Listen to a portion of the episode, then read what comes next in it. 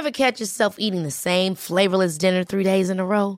Dreaming of something better? Well, HelloFresh is your guilt free dream come true, baby. It's me, Keke Palmer. Let's wake up those taste buds with hot, juicy pecan crusted chicken or garlic butter shrimp scampi. Mm. Hello Fresh. Stop dreaming of all the delicious possibilities and dig in at HelloFresh.com. Let's get this dinner party started. I'm Sandra, and I'm just the professional your small business was looking for. But you didn't hire me because you didn't use LinkedIn jobs. LinkedIn has professionals you can't find anywhere else, including those who aren't actively looking for a new job but might be open to the perfect role, like me. In a given month, over 70% of LinkedIn users don't visit other leading job sites. So if you're not looking on LinkedIn, you'll miss out on great candidates like Sandra. Start hiring professionals like a professional. Post your free job on linkedin.com/people today. There's never been a faster or easier way to start your weight loss journey than with PlushCare. PlushCare accepts most insurance plans and gives you online access to board-certified physicians who can prescribe FDA-approved weight loss medications like Wegovy and Zepbound for those who qualify. Take charge of your health and speak with a board-certified physician about a weight loss plan that's right for you. Get started today at plushcare.com slash weight loss. That's plushcare.com slash weight loss. plushcare.com slash weight loss. The information depicted in this podcast is purely for informational purposes only. Please consult your healthcare professional before making any changes to your lifestyle or routine.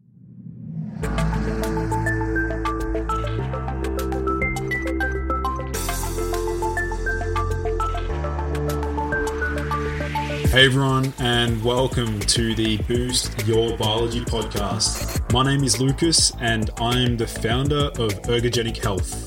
Together in this podcast series, we will go underground to explore cutting edge health and human performance insights that you simply cannot search on Google to help you upgrade your existence. So, without any further ado, let's jump into today's episode. Hey everyone, and welcome to yet another episode of the Boost Your Biology podcast. Today I'm joined in by a friend of mine all the way from the US, from Portland, Oregon, um, a, a naturopathic buddy of mine who I actually reached out to, I think it was about two years ago um, on Instagram, where I just I messaged him and wanted to do some um, collaboration posts together and um, ever since then we've um, yeah we've we've bounced ideas. We've we've discussed a few things like naturopathic about naturopathic medicine and things like that. So yeah welcome to the show tyler. It's a it's an honor to have you on the show. Thanks lucas. It's great to be on here and um, i'm just looking forward to having a great conversation with you. Yeah sweet. So do you want to give my audience a little bit of a, uh, a background about your journey into um, studying naturopathy itself?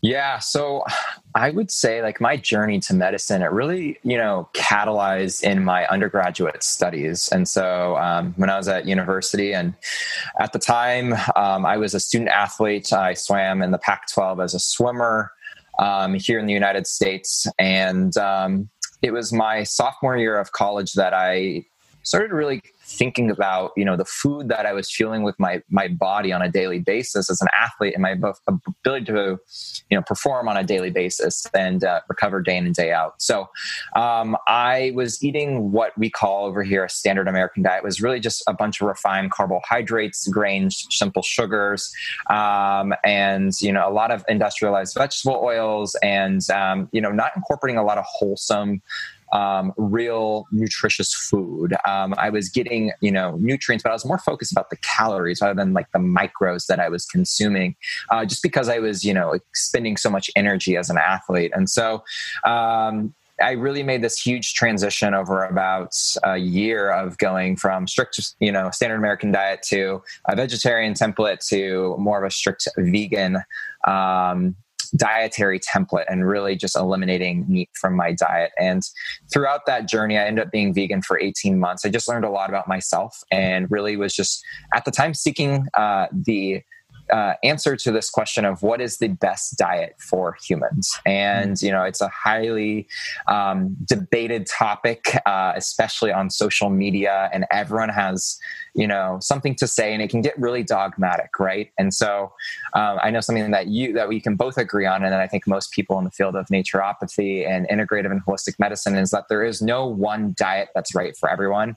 And it is individualized medicine that takes into account to our biochemical individuality that is the best diet for that one person. And so, you know, ultimately through my journey, I just, you know, I learned so much more about different nuances and how my body responded to different foods and, you know, really, you know, propelled me into, you know, this medical setting. I was already a pre med student in undergrad. But when I graduated, you know, I had a number of opportunities that I could kind of explore. Um, I was in research and I was in uh, neuroscience research and was looking at some of these um, molecular pathways and mechanisms of certain SNPs in age related macular degeneration. Uh, I then went on and did clinical research with type 1 diabetics and um, worked with Mayo Clinic and Stanford and um, Harvard, uh, the ChemE team, and uh, the development of an artificial artificial pancreas system, so an automated insulin delivery system for type 1 diabetics.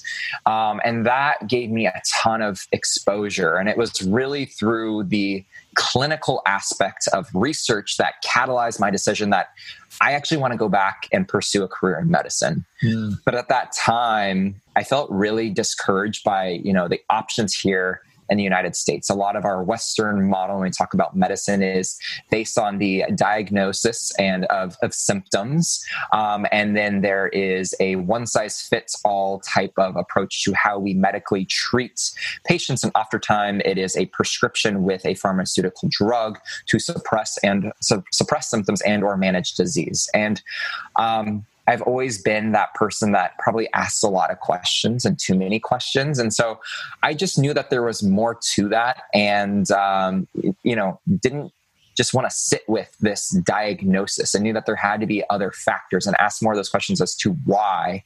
And um, being that I was passionate nutrition, you know, really um, had a you know bad taste in my mouth that Western medicine largely ignored um, diet and lifestyle and a lot of lifestyle tools when it comes to disease pathophysiology and, and medicine in general. So it was ultimately through that that I found naturopathic medicine, and then when I you know looked into it a little bit more, I was, I just I remember that day saying, "Wow." I know exactly what I want to do for the rest of my life. And that, that was just like the coolest feeling. Um, and so I'm such a big believer in integrative and holistic medicine. I've healed a lot through food. That's why I started my page, Functional Foods, on Instagram and multiple social platforms. And I really do believe that food is foundational.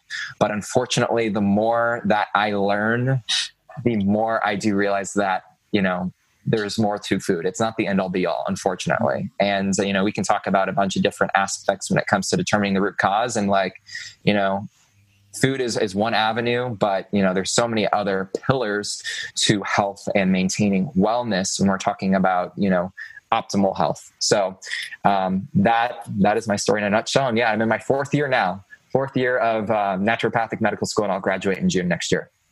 Awesome, man. Yeah, it's it's it's great to sort of hear that you've got a a similar sort of backstory to mine because I mean, I played professional soccer as well. I mean, like you know, and I was very much into my sport and um, nutrition, and I was similar to you in the sense that I was always asking questions and wanting to know more, and then experimenting, and then you know, eventually found um, the naturopathy degree, which is what I'm also finishing off as well. So we are in a similar boat in that regard. Um, and I know you mentioned back, like, you know, when you were training and things like that, you were literally just focusing on getting, you know, simple sugars or just getting the number of calories in. But now that we, you know, now that you've studied naturopathy and you learn more about the body, what what do you think is like the critical error in just focusing on calories in a sense? Like, why is that fundamentally flawed?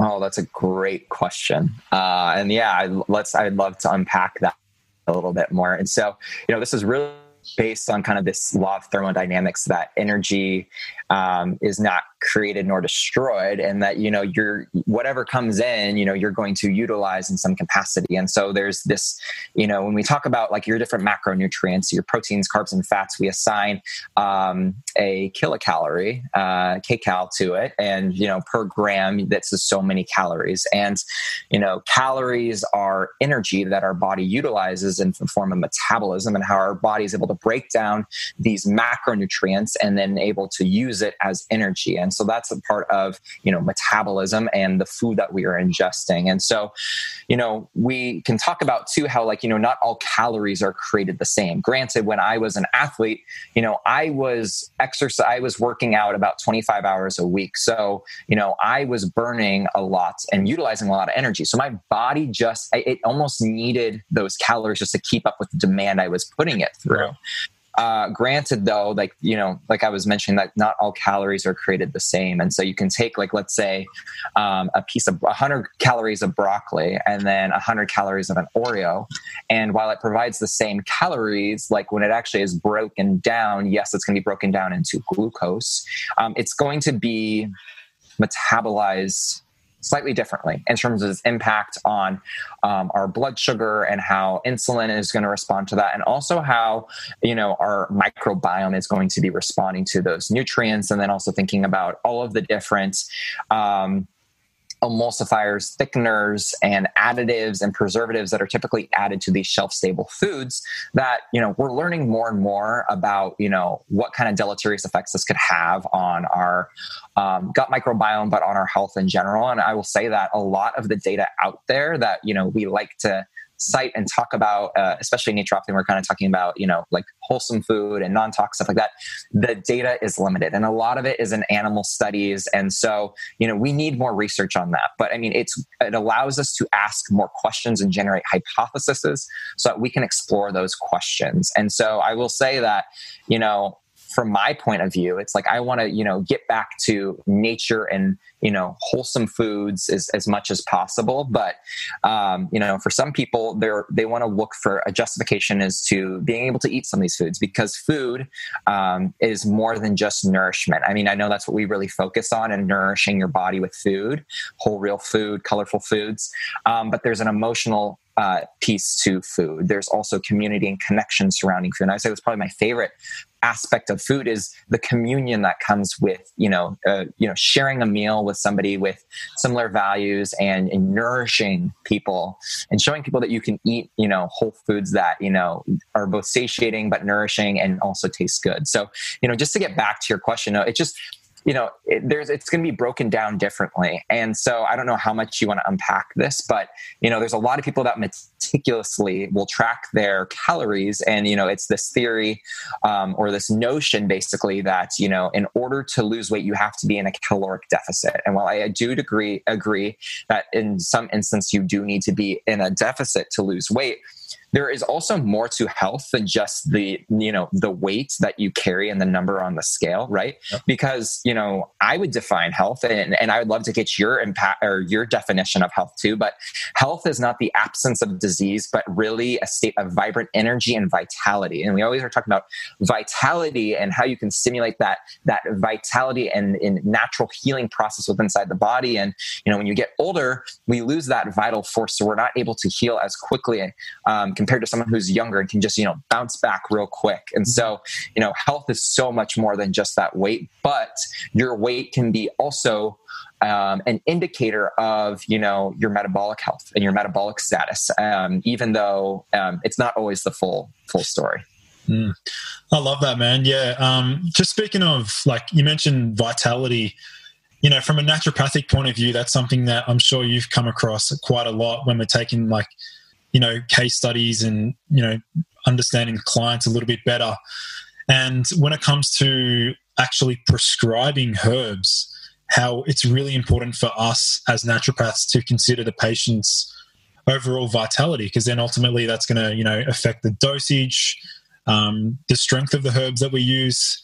Um, so i want to sort of touch on a little bit about some like herbal therapies which you've had experience working with or that you see um, you know real benefit using so like let's sort of let's sort of delve into a little bit more on blood sugar. So I know you're doing a lot of. Um, I saw you had the CGM uh, device. Yeah. You were using that for a period. How long did you have that on for?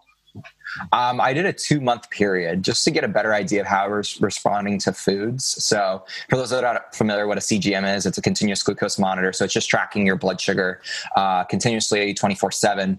And um, the way that I had it, it was not a, a Dexcom, which is really popular here in the United States. I don't know what's used in Australia, but uh, it was an Abbott Freestyle Libre. So basically, the sensor is just subcutaneous, and you can just wave your phone. It's an app that senses it, and you can get a blood sugar reading. Um, so it's nice because it will show you how lack of sleep, how stress, how exercise, and the foods you're eating is impacting your blood sugar. Because we know that, you know, one of those impediments to health uh, is, you know, blood sugar dysregulation and diabetes being so prevalent here in the United States, and I would even say globally. Yeah. Um, and so um, I know, uh, I don't know if this is worldwide, but here in the United States, at least, um, 12% of the US population is coined metabolically healthy. So, you know, not ha- being diabetic or overweight or classified as obese, having hypertension uh, and dyslipidemia.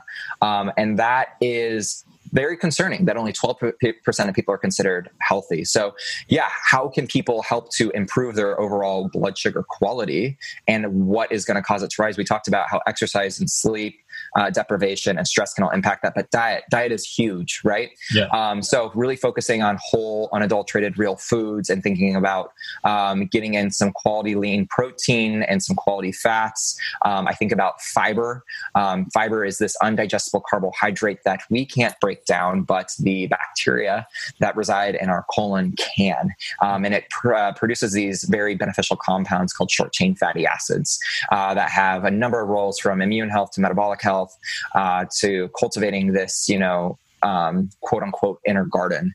Um, and so, you know, herbs can also be very uh, beneficial once you've, you know, just to help with blood sugar control if diet isn't enough. There are people that are more prone to, um, you know, metabolic syndrome and they may have family history of diabetes. And you also have to consider environmental factors and plasticizers and like, you know, phthalates and PCBs that can also lead to more of this insulin resistance picture. Mm. So, um, one of my favorite ones is uh, Gymea. I always butcher it in terms of talking about it, but it basically blunts the Gym, uh, gymnema. Gymnema. Gymnema. Yes, you know what I'm talking yeah. about. um, it blunts the sugar receptors in terms of your taste buds on your tongue. So if you are more prone to, um, you know, eating more sweet foods, and I was one of those people like seven years ago. I had the hugest sweet tooth and I just ate like dessert was like a main entree for me basically. Um, and so sugar was one of the hardest things for me to cut. And also you know, thinking about like naturopathy and getting to the root cause, if you do have a lot of sugar cravings, why why why do you have those cravings that can actually be telling you something your physiology physiologically there's reasons why you crave that um, but i think for people when we talk about diabetes and blood sugar dysregulation we're also thinking about people that are eating a lot of processed refined carbohydrates whether these are grains and flours or the refined simple sugars so that's why um, i brought up uh, cue me lucas Gymea. Jim Gymnema. Wow. Just, yeah. think, just think going to the gym, going to the gym, gym. and then Nema, gym Nema. Gym, gym Nema. So it can help blunt in uh, those those sweet receptors on the tongue so you don't actually taste the sweetness and you don't really have that desire to eat sweet foods. Yeah. Uh, I mean, there's a lot of things too, like cinnamon, which I think is just like a, natural herb, and it's also one of those food as medicine things that you can incorporate into your diet. Um, you can add it to smoothies, you can add it to elixirs and beverages, you can add it to oatmeal. Um, I mean, you can just use it in baking and spices in general. Make um, I think about some of these like um, you know Moroccan chicken recipes and stuff like that. I mean, it's just something that you can add and can help improve uh, blood sugar cons- control and euglycemia. Um, so uh, fenugreek um, uh, can also be really helpful, um, and just other kind of um, things that come to mind are stuff like magnesium and chromium. Um, you know, all these things are going to help with blood sugar utilization. Um, and then berberine is uh, probably one of the most popular ones um, that has similar efficacy to metformin uh, in improving blood sugar utilization. So, actually helping you take that glucose that you've broken down um, and moving it from the bloodstream into the cells because it does your body no good mm. to have elevated blood sugar levels in the in the bloodstream. It has to actually get into the cells where it can actually use for cellular energy. Awesome, man. Um, So what are some of your favorites? Oh, my, for, for blood sugar? Yeah, I know I didn't list all of them. Yeah, berberine's definitely up there. There's actually one that um, there's now a new metabolite of berberine called dihydroberberine that I've recently um, done a lot of research on, and that seems to have all of the benefits of berberine without the because you know how with berberine it can cause the GI upset, you know, because it's a powerful antimicrobial. Um, and it also the benefit of using dihydroberberine is that it you can use a lower dosage to achieve the same effect on blood sugar. Um, but yeah, between dihydroberberine, bitter melon, uh, um, yeah, there's a few others from like Ayurveda that have some pretty good um, studies on. Um, Salacia ob- oblongata. I've got a whole list on my computer, but um, I, I, wish I had the privilege of, you know, having a CGM device so I could literally track and and see the effects of um, certain herbs on my own blood sugar. Because I know, I remember we, I, I, I DM'd you to ask you about um, starch. You found out that starch in general caused a major spike. So tell, tell us more about that. Yeah, it was more per- specifically around sweet potato. Potato didn't seem to do it as much. Uh, so in a spike, I mean, my blood sugar probably go up to about 150, uh, which for me at postprandial, you know, I, I it's typically like it doesn't get above 120. Um, so for me, you know, that was a little concerning. Do I have some type of, you know, food sensitivity to sweet potato somehow that's causing an inflammatory response and a rise in blood sugar? Um, is it that just my body isn't as uh, carb tolerant, even though I do eat a lot of carbs? Um, that's, you know, it just, it, it, couldn't deal with that sweet potato. And also thinking about how it was prepared. Um, i bake my sweet potatoes which can definitely ra- raise the glycemic index of that. Um, i never did an experiment. Maybe it's something to do in the future um, with um, not only sweet potato but even with uh, just white potatoes like boiling versus um, baking. Um, and then also thinking about some of these resistant starches so like actually refrigerating it and then eating it you know would that change how my postprandial blood sugar changes. So yeah, it's kind of like one of those N of one experiences. And I think, you know, it kind of comes back to, again, that individualized perspective and how we respond to it. Um, not to say too that spiking your blood sugar is necessarily bad. Mm. Um, it also depends on like, you know, are you metabolically active? Are you metabolically, you know, flexible as well. And um, you know are you working out? Because you're actually utilizing that glucose. And i would say that you need a healthy blood sugar response in order to stimulate protein synthesis and to put on some pretty good muscle mass. So um, you know i think you know carbohydrates are equally as important as uh, protein and those amino acids in terms of rebuilding um, that structure uh, of the body. So yeah, it, it, was just an interesting finding for me, and um, also thinking about food synergy, and you know, in context with other foods, um, you know, could this also be causing more of a spike? So, like sweet potatoes with um, really any type of meat for me. Uh, fish was fine, uh, cause a more exaggerated postprandial blood sugar response. And so from Ayurveda, they will sometimes talking about food combining um, and kind of um, some of those guidelines and recommendations are to avoid combining starchy foods and grains with um, animal products, especially animal meats. Um, and I actually did see that when I was doing diabetes research. And if we were giving someone like a steak and potatoes type of dinner, their blood sugar would go through the roof. Wow. Um, and those people would have a lot more um, you know ups highs and lows in terms of hyperglycemia and hypoglycemia and we'd have to treat those patients a lot more frequently. Again these are people that with type 1 diabetes so they already have this autoimmune driven process where their body can't properly uh, regulate uh, insulin so they are insulin dependent so they need exogenous insulin in order to manage their blood sugar mm. Yeah, you mentioned a little bit about your suspicion that um, the sweet potato may have been like a food allergy or a food intolerance. Did you want to sort of explore a little bit more about, um, you know, for our listeners, they may not be familiar with what the differences are between like a food allergy versus like a food intolerance and like the different types, things like that. Yeah. So when people say, like, let's say dairy, for example, I feel like so many people have issues with dairy. And so people are like, oh, I can't do dairy. Like, um, and so it's like, okay, well, what about dairy can you not do? Um, so there, you can have a food intolerance, you can have a food sensitivity, and you can have a food allergy and these are all different some are immune mediated and some are not so a, a food intolerance is not immune mediated and really just um, means that your body does not have the necessary machinery, these enzymes, to properly break down the sugars found in that food product. So if we're talking about like milk, you don't have the enzyme lactase to break down the milk sugar lactose. And because you're not able to break it down, it can lead to um, digestive distress and diarrhea and indigestion and symptoms that are just not fun to deal with, right? On the other hand, you can have what uh, most medical professionals recognize as uh, food allergies. These are IgE mediated, and so these are um, IgE antibodies that are part of the immune system, uh, your B cells, and so this is typically um, an IgE is an immediate response. This is when we think about like people that eat peanuts and they go into anaphylaxis, and right, and their throat starts to close up and they break out into hives, um, and their eyes get really puffy. Um, that would be a, a, known food allergy, and um, some of those common food allergens out there are things like soy and gluten and or wheat, which a lot of gluten comes from, um, dairy and peanuts, and a lot of uh, tree nuts. Um, as well as I think those are like the main ones. I'm probably forgetting some, but um, you know, so that's that's a true allergy versus a food sensitivity, which is an IgG. Typically, it's an IgG mediated response um, as opposed to IgE. And this is typically a delayed yep. uh, 24 to 72 hour response as opposed mm to the food allergy, which is more immediate.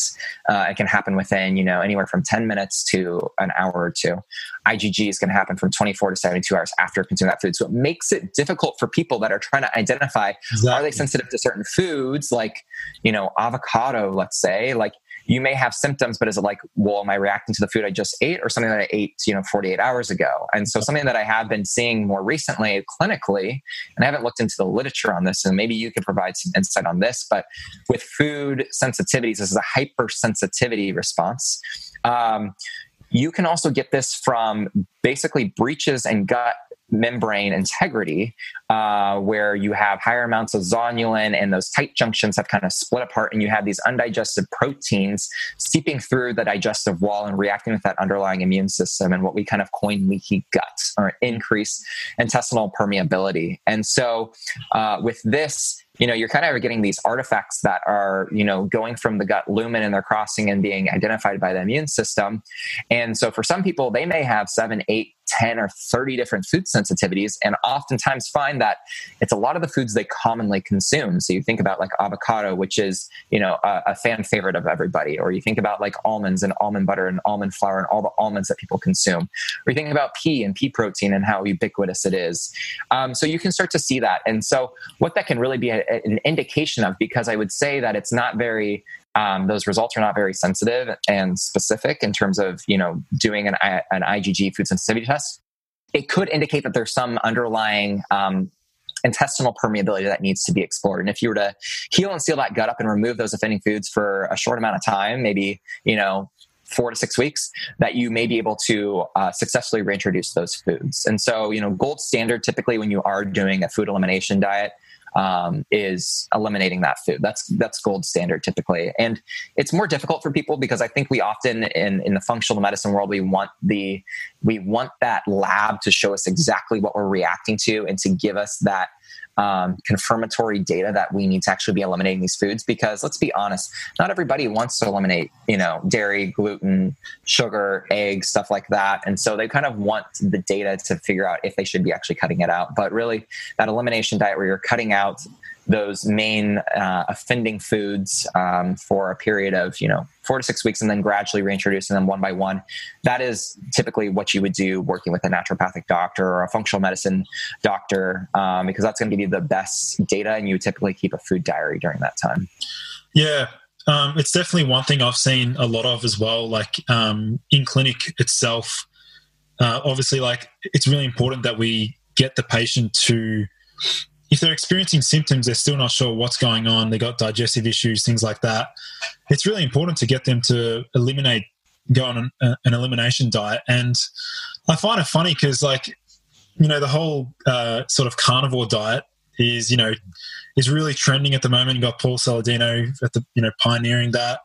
Um, and it just really makes doesn't it just make you wonder whether or not that diet is so beneficial for so many people purely because they're just eliminating all of their food sen- um, sensitivities, food allergies, food intolerances, things like that. So, um, yeah, no, I totally think it's like an extreme elimination diet. And I almost kind of look at it as like the autoimmune paleo diet that I know a lot of people with autoimmune disease will follow, which is very restrictive. And you're cutting out a lot of foods. And really, you're going back to this very, um, very kind of strict Paleolithic template where you're just kind of like, you know, meats, fish. Um, you know, you're able to do dark leafy greens and stuff like that. Maybe some more of these low FODMAP fruits and vegetables. You're eliminating, you know, nuts and seeds and nightshades, dairy, eggs, you know, all grains and stuff like that. So you know, I, but here's the thing, and, and with all of that too, and because I, I used to be that person who's like trying to eliminate all these things, and I just got so, um, com, you know, obsessive about food. And you know, I think it's important that you listen to your body and figure out which food is compatible for you. But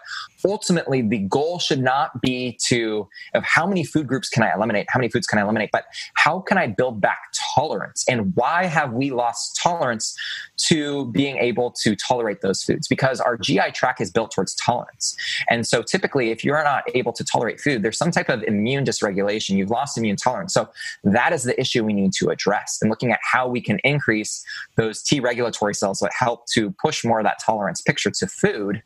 Um, when it comes to the immune system. And so, something that I think is really interesting with the carnivore diet um, is, yeah, I think it's an extreme elimination diet. And I think a lot of people that are interested in it too have a lot of gut dysbiosis. And so, when they eliminate these fermented foods, of course, they're going to feel better because they're not getting gas and bloating. They may have better digestion, but um, maybe they don't because if they have impaired hydrochloric acid, they don't have the sufficient enzymes, then it's going to be harder to break down um, meat products, especially raw meat, which I know some hardcore uh, carnivores are doing um, and eating like raw offal.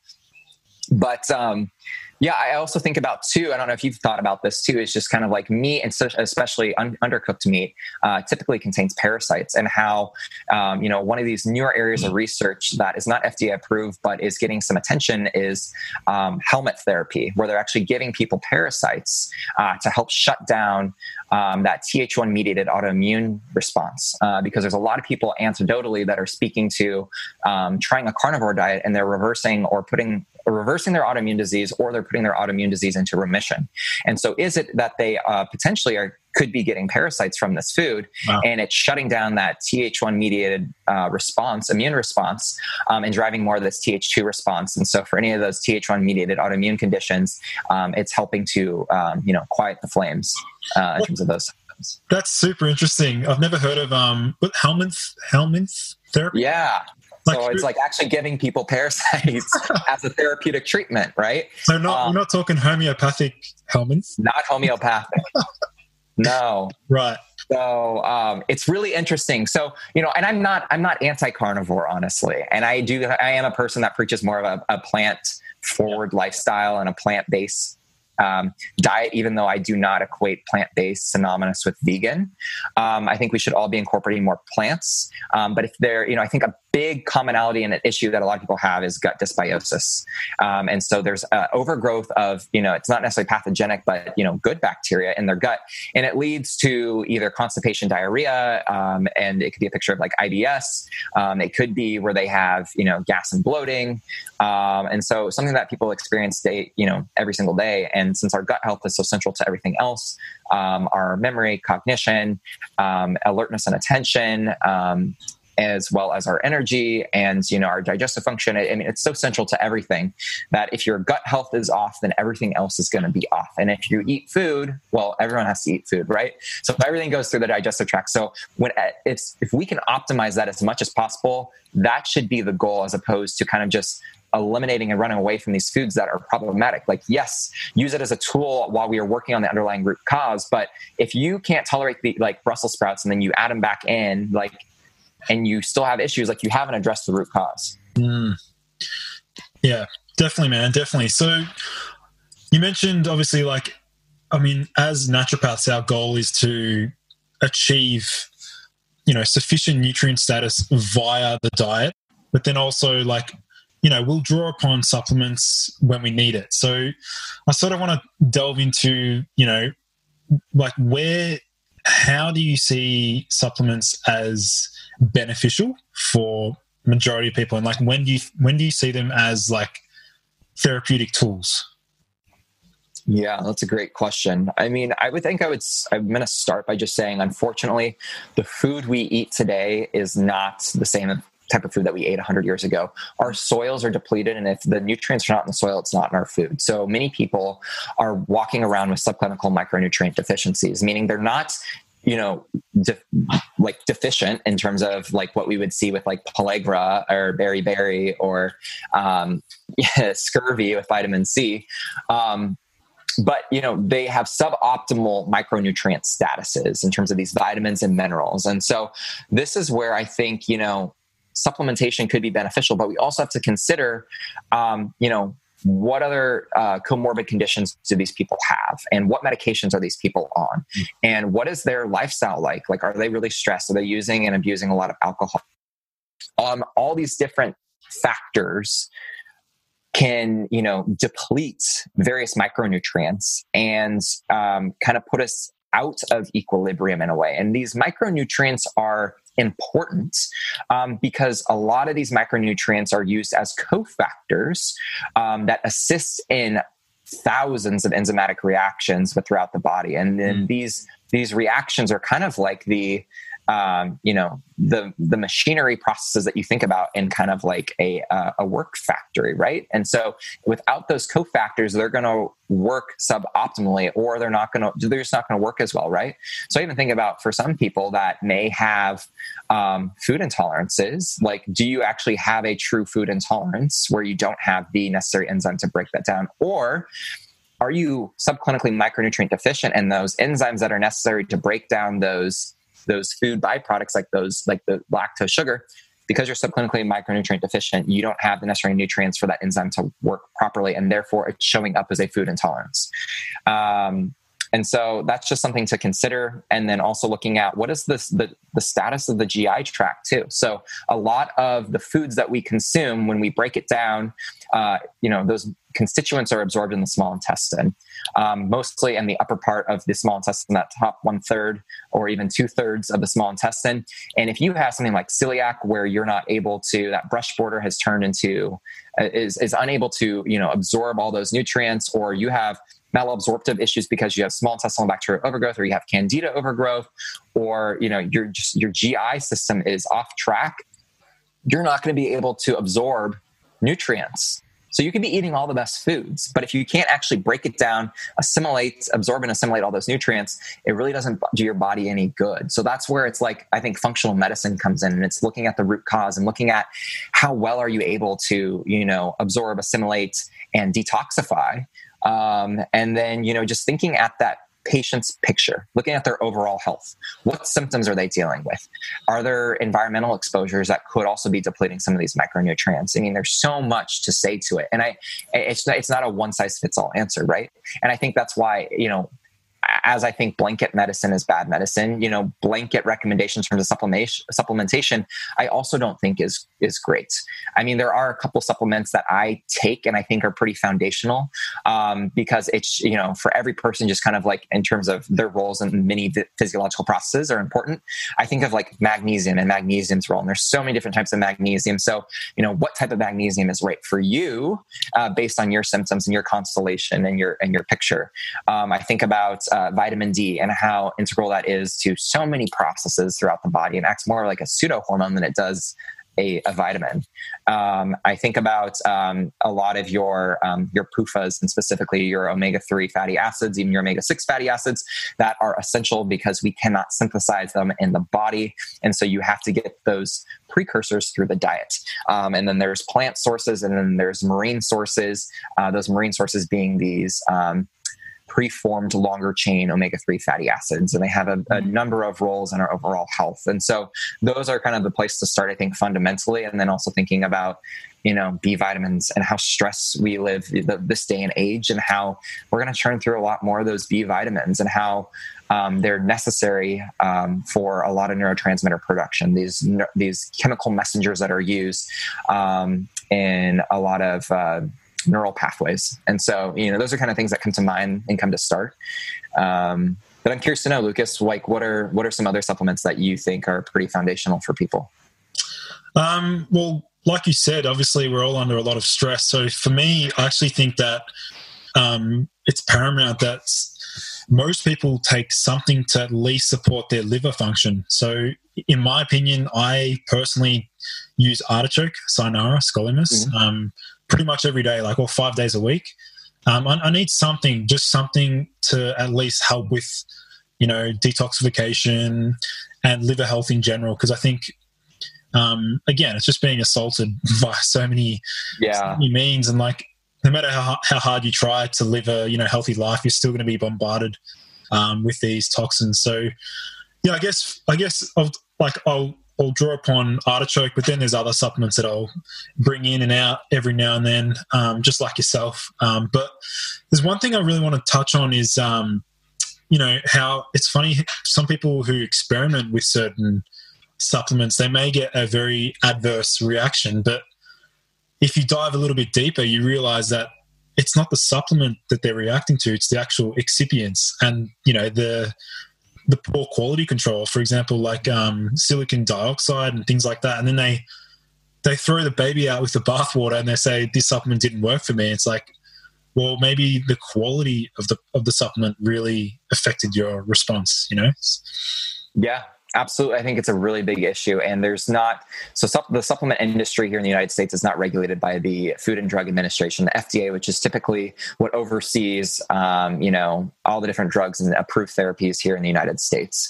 Um, for so so for supplements it's kind of the wild west and anyone can formulate a supplement product and so it's really like you know looking at companies that are doing it right and you know good manufacturing practices third party testing for purity and quality as long as looking at you know could this be contaminated with heavy metals or mycotoxins or pesticides um, which are so ubiquitous in our environment unfortunately. And so um, you also think about you know other preservative agents and anti-caking agents um, that are also used in these supplements. And so looking at brands that are you know if you look at the other ingredients looking at you know the ones that are using the fewest amounts of additional added ingredients.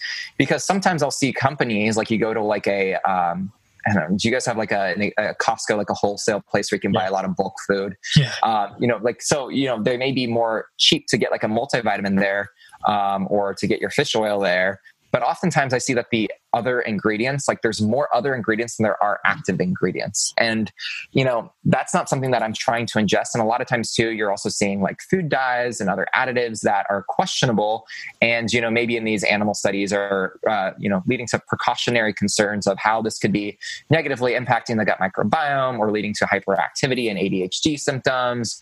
Um, or you know i mean there's so many different things. Are they you know is it essentially a carcinogen so that's where it's like we need more research on that. But it's also hard to tease that out because you know you also have people that are talking about it's like you know how much are you getting exposed to um, and so you know how how is your body able to respond to that too and i think it also comes back to how well functioning are those detoxification pathways and are you able to uh, properly um, conjugate to those xenobiotics that are coming into your system and properly clearing it and so um, that's where you know I'm a big proponent too of always supporting my detoxification pathways, and I'm right there with you, where I'm always taking something, whether that's TUDCA or NAC or glutathione or some milk thistle and artichoke. Um, you know, I do a lot of those things as well. So um, yeah, you know really thinking about the quality. And if you're buying off of like amazon which i know it's very convenient for a lot of people when you're shopping for supplements if you're going through that too you never know what you're getting. And sometimes these could be expired products that have rancified and um, you know are not of utmost quality. And so it's always best to go through directly um, you know those manufacturing companies even though it's an extra step um, it may be it may be inconvenient but even then like you could get a supplement from amazon and report that you're not getting benefit but then if you're actually getting it directly from the manufacturer you were to get the benefit. And so you know how many companies too actually have the the therapeutic amounts of a certain herb or you know nutraceutical that they're claiming to have?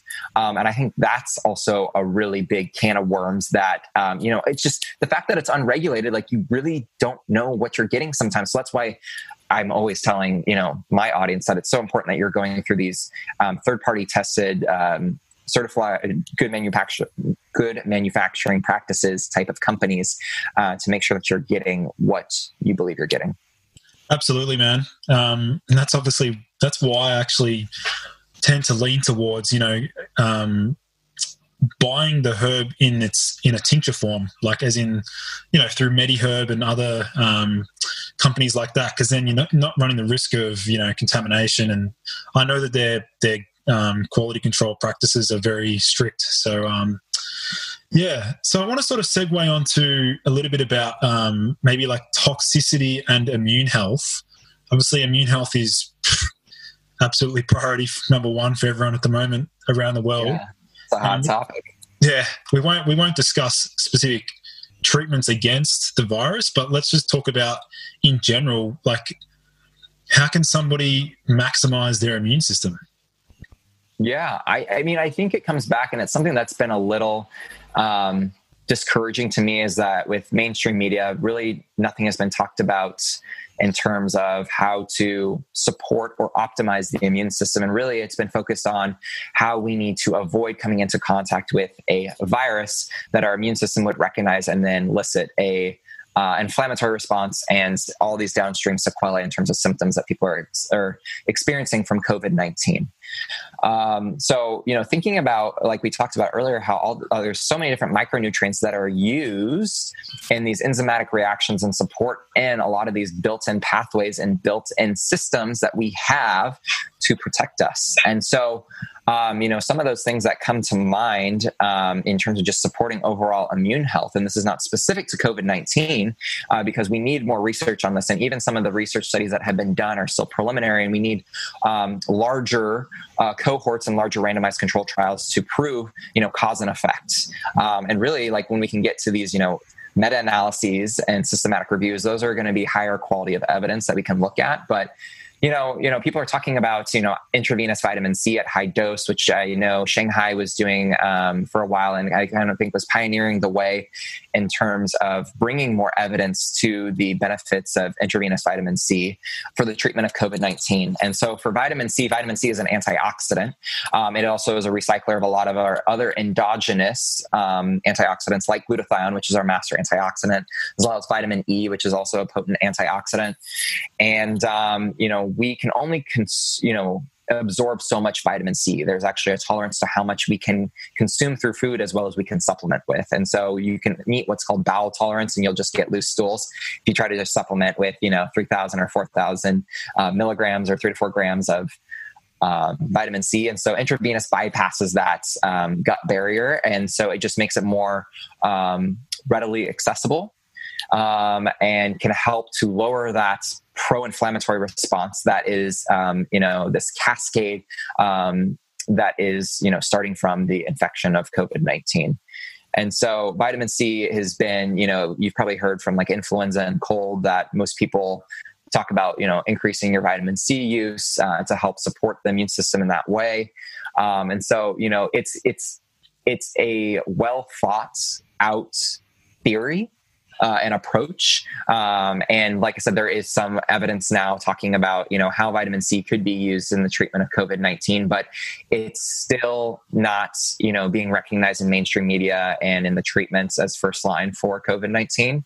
Um, just because this is such a novel virus, and I also think that there's some um, other power dynamics at play to say about that. But um, yeah, I mean, that, that was one that just came to mind. And then also vitamin D, and just kind of briefly touching that, about that too. Dr. Steven Lin, who's down actually in Sydney, and he's a uh, functional and biological dentist. Uh, did a post on, on social media and it really resonated with me. And he just literally said that vitamin D is the immune system.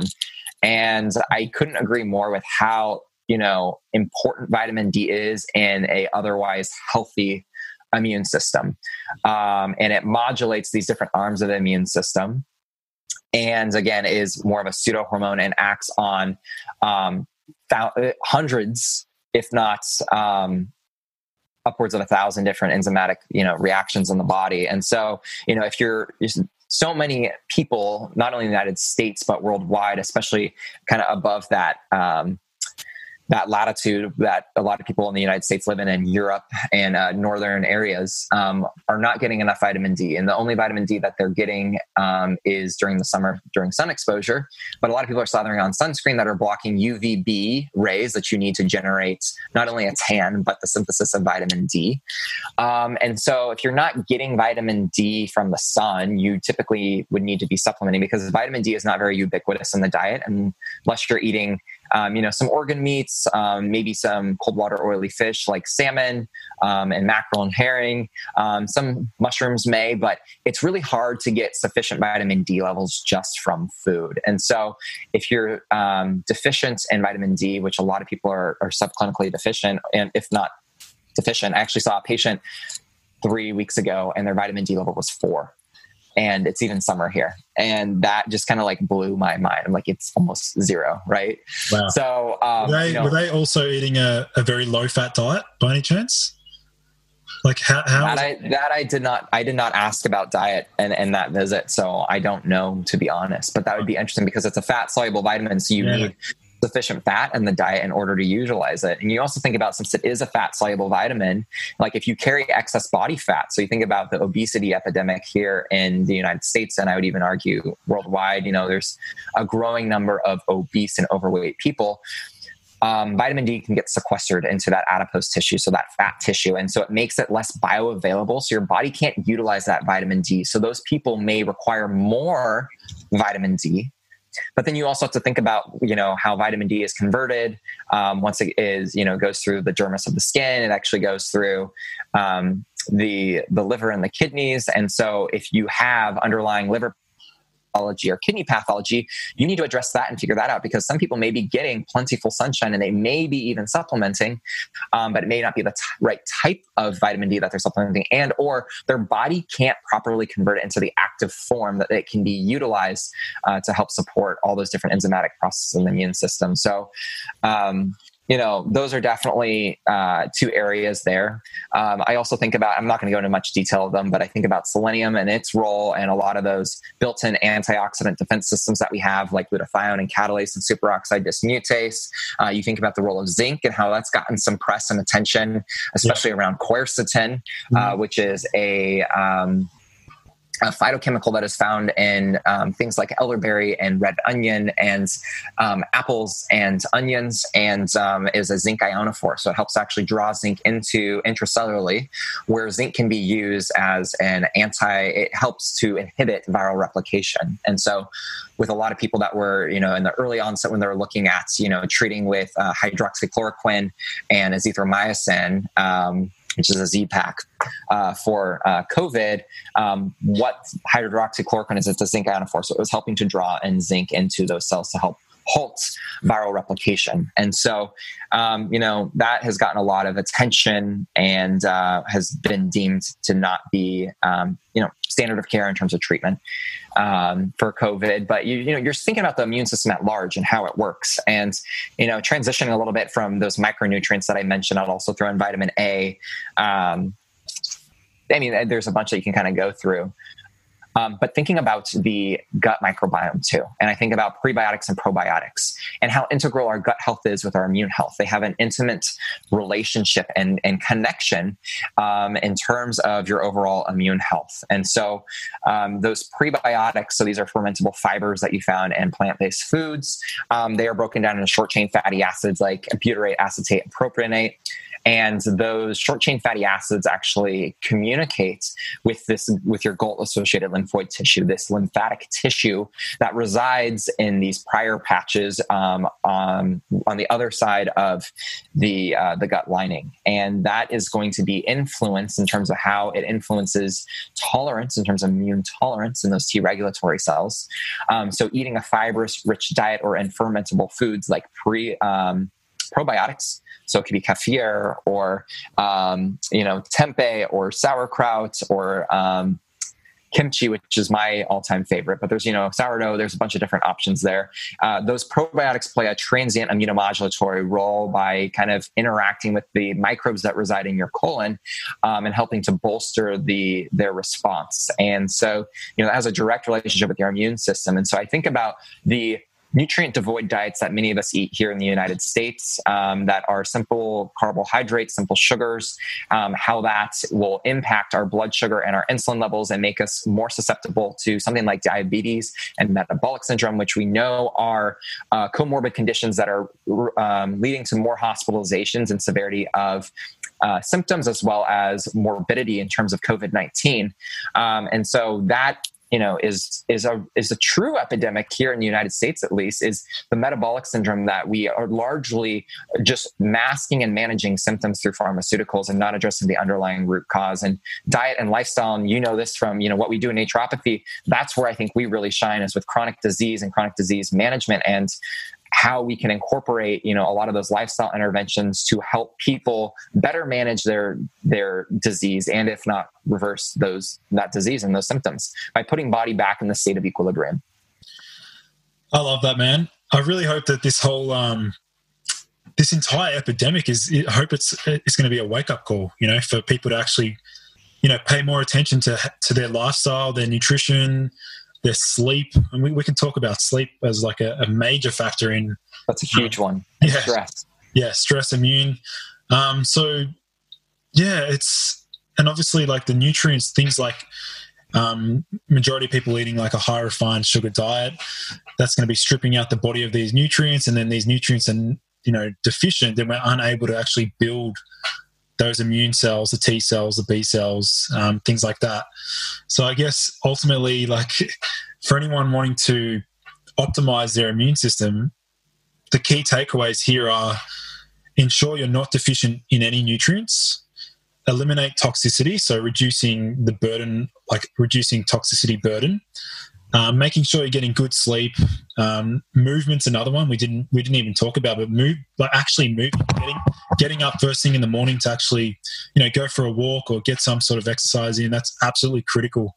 Um, and then ultimately, you know, supplements, you know, they can play a role as well. We can utilize specific herbs.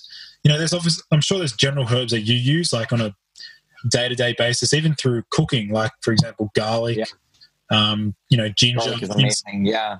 Rosemary. Like I think about, yeah, I think, yeah, these have these phytochemicals, these biologically active constituents that can favorably modulate um, the immune system. And so, yeah, you know, using herbs and it's, it's kind of like that kitchen medicine piece um, and how the foods you're cooking with can also be medicinal as well and not always having to do these super physiologic high doses of herbs um, and i think that's the important thing too and i really do hope like you mentioned, this is a wake up call to people that, you know, to really start prioritizing their health because I've said this before and I really, and it resonated with a lot of people too. It's just like, if you don't have your health, like nothing else really matters. It doesn't matter what drives you, what you're passionate about. Like if you don't have your health, like you don't have your life and so you can't prioritize those things that you want to do and so you know taking this preventative approach to health and trying to focus on whole, unadulterated, real food, thinking about nourishment, thinking about moving your body, thinking about becoming more resilient to stress and to, you know, you know factoring in more downtime and to prioritize sleep and to you know foster more community. Um, and i think that's the beauty of instagram and just kind of how that's brought us connected us and just a bunch of other like-minded individuals that really you know are passionate about health and helping wanting to help other people reach their full potential and and you know not become slaves to the system. It's become a way too where it's there's a lot of ego in medicine. And i realize that. And it's you know it's this power dynamic where the doctor knows all and the patient almost feels defeated and or that there's nothing else that they can do. And i think that there is so much that patients can do. And i really believe in that aspect of knowledge is power and that empowerment aspect that you know when you are equipped with the knowledge necessary um, you can really make a profound impact in your quality of life. Yeah there's one other point um, i want to really touch on is um, the therapeutic relationship that's completely missing in a um, well it's often missing in, in a you know your regular gp whereas like when people want to work with you know you know uh, practitioners like yourself and, and myself you know it's that therapeutic relationship is equally if not more effective than the actual intervention than the actual treatment. Like it's being able to trust your practitioner, being able to be really fully open, and to actually have someone to listen to your story. Like enabling, like allowing someone to, you know, narrate their story, how they got sick. You know, people, they want to just feel listened to. Like people just want to feel heard. And that, that in its like that is powerful man like that is one thing that's obviously lacking when you're in a 15 minute consultation with your gp it's like that is a major major component to catalyze the healing journey I 100% agree. And just holding that space can be so therapeutic for people, especially for people that I feel like I've been punted around from provider to provider and just never felt like that they've been heard. And so simply just validating that, you know, it's not just all in your head and like yeah. there's something going on. And maybe I don't have the answer, but I'm going to go up to bat for you and I'm going to advocate for you and I'm going to do my best to help. And I think that, you know, and establishing that trusting relationship, that can go so far this day and age when I know so many people are frustrated um, that, you know, that their concerns are not valid. Yeah. Well, um, we're getting to the end of the show now, so I'm probably just going to wrap up by asking you one final question, Tyler, um, and that is, where do you see yourself in five years from now? Ooh, that is a great one. Um, where I see myself in five years, I see myself doing work that I absolutely love and impacting millions of people and being able to go to sleep at night knowing that I'm making a difference uh, in other people's lives and I'm fighting the good fight and that um,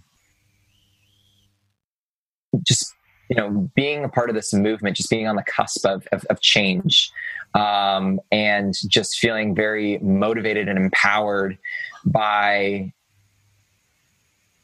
the work that I put out there, the relationships I fostered, and you know, just the collaborative work we've done to really instill and drive change, um, and really creating this movement to change not only the way that we view health but practice medicine at large. That's amazing, man. That's um, a lot of that I resonate with as well, man. So yeah, hats off to you, and thank you, thank you so much for joining me today. Um, you've uh, clearly demonstrated your wealth of knowledge and um, and there's I know there's a lot more as well that you've got. Like we could have gone a lot deeper in a lot of topics, um, but I'm sure a lot of people would have um, derived a lot of value from today's episode, and and at least hopefully can implement some practical tips and and steps that they can take to lead them to better health, which is ultimately what we're all about. That's that's our mission. That's why we're here. We're we're just trying to you know lead people to better lives and um, give them the tools, empowering people to actually make the change themselves. Not not us literally pushing them, but like giving them the toolkit, giving them the knowledge, giving them the natural therapies that they need to then apply it themselves. Because ultimately, like we can do we can do a lot, but at the end of the day, when it comes to behavioral change, it is mostly up to that individual and how badly they want to facilitate progression. So, yeah. thanks for coming on today, Tyler. Um, just for our listeners, where can they find you, um, your you know, you know, functional foods, your Instagram, your website? Where can they learn? Yeah, I hang out most on Instagram, so you can find me at functional.foods. Um, and uh, I'm pretty active on stories and took a little break on posts, but I'm going to be uh, getting back to that um, within the next couple of weeks. And uh, I have a website, tylerjean.com. You can find a bunch of resources there, um, blogs, resources, um, you know, products that I recommend and use, and uh, more about me too, if you want to learn more about me. And um, yeah, those are the biggest places that you'll probably find me. And I'm also on Facebook too for those that are not on Instagram. awesome. So I'll be linking those in the show notes um, for those listening in. So, yeah, once again, want to say massive thanks, Tyler. Um, you've been a wealth of knowledge, and I look forward to chatting with you offline. Um, and we'll probably do probably organize another podcast in the future, maybe like a a, um, a three way with some some other guests as well. We can have like a group a group chat sometime in the future. So, um, That'd yeah, fun. Thanks for coming on board, Tyler. I'll speak to you soon. All right. Thanks, Lucas. See ya. Thank you everyone for joining in to today's episode. For in depth show notes and lessons learned, visit nofilter.media forward slash boost your biology.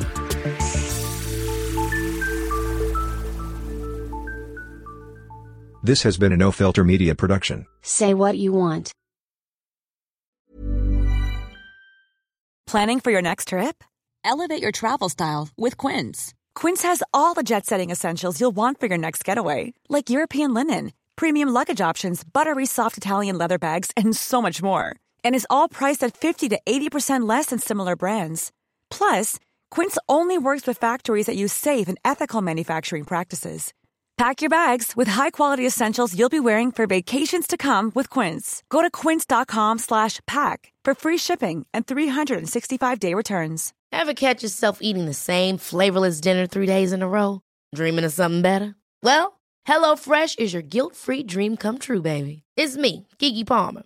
Let's wake up those taste buds with hot, juicy pecan-crusted chicken or garlic butter shrimp scampi. Mm. Hello Fresh. Stop dreaming of all the delicious possibilities and dig in at HelloFresh.com. Let's get this dinner party started. Imagine the softest sheets you've ever felt. Now imagine them getting even softer over time. That's what you'll feel with Boll and Branch's organic cotton sheets. In a recent customer survey, 96% replied that Boll and Branch sheets get softer with every wash. Start getting your best night's sleep in these sheets that get softer and softer for years to come. Try their sheets with a 30-night guarantee. Plus, get 15% off your first order at bollandbranch.com. Code BUTTERY. Exclusions apply. See site for details.